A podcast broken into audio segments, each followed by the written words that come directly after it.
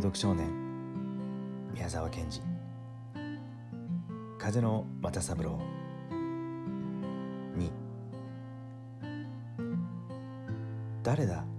時間にならないに教室へ入っているのは。一郎は窓へ這い登って教室の中へ顔を突き出して言いました。お天気のいい時、教室入っていると先生にうんと叱られるぞ、窓の下の康介が言いました。叱られでもおら知らないよ、かすけが言いました。早く入ってこ、入ってこ、一郎が言いました。けれどもその子供はキョロキョロ部屋の中やみんなの方を見るばかりで、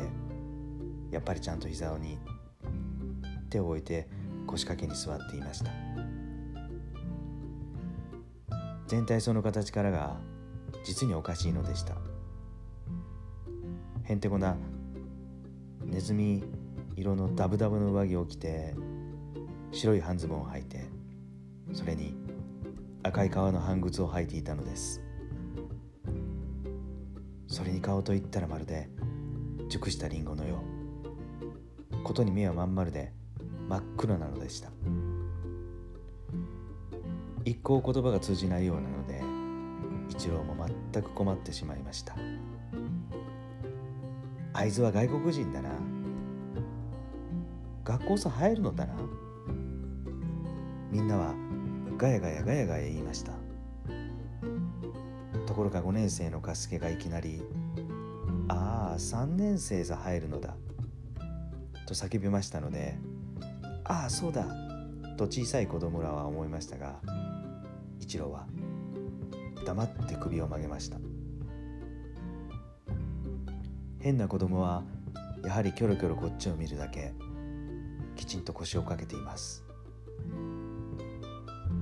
その時風がどーっと吹いてきて、教室のガラス戸はみんなガタガタ鳴り、学校の後ろの山のかやや栗の木は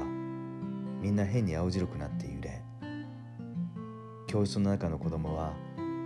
なんだかニヤッと笑って少し動いたようでした。するとカスケがすぐ叫びました。ああわかった、あいつは風の又三郎だぞ。そうだとみんなも思った時、にわかに後ろの方で五郎がうわー痛いじゃーと叫びました。みんなそっちへ振りまくと、五郎が康介に足の指を踏まれて、まるで怒って康介を殴りつけていたのです。すると康介も怒って、わあ我悪くて人肌いだなと言って、また五郎を殴ろうとしました。五郎はまるで顔中涙だらけにして康介に組みつこうとしました。そこで一郎が間へ入って、カスケが康介を抑えてしまいました。わーい、喧嘩するなったら先生やちゃんと職員室に来てらったぞと一郎が言いながら、また教室の方を見ましたら、一郎はにわかにまるでポカンとしてしまいました。たった今まで教室にいたあの変な子が影も形もないのです。みんなもまるでせっかく友達になった子馬が遠くへやられたよう、せっかく取った山柄に逃げられたように思いました。風がまたどーっと吹いてきて、窓ガラスをガタガタ言わせ、後ろの山のかやをだんだん上流の方へ青白く波立てていきました。うわあ、うなだ喧嘩したんだから又三郎いなくなったな、カスケが怒って言いました。みんなも本当にそう思いました。五郎は実に申し訳ないと思って、足の痛いのも忘れてしょんぼり肩をすぼめて立ったのです。やっぱりあいつは風の又三郎だったな、にひゃくにちで来たのだったな、靴履いてただぞ、服も着てたんだぞ。髪赤くておかしいやつだったな。ありゃありゃ、また三郎、俺の机の上さ石かけ乗せてったぞ。にねん生の子が言いました。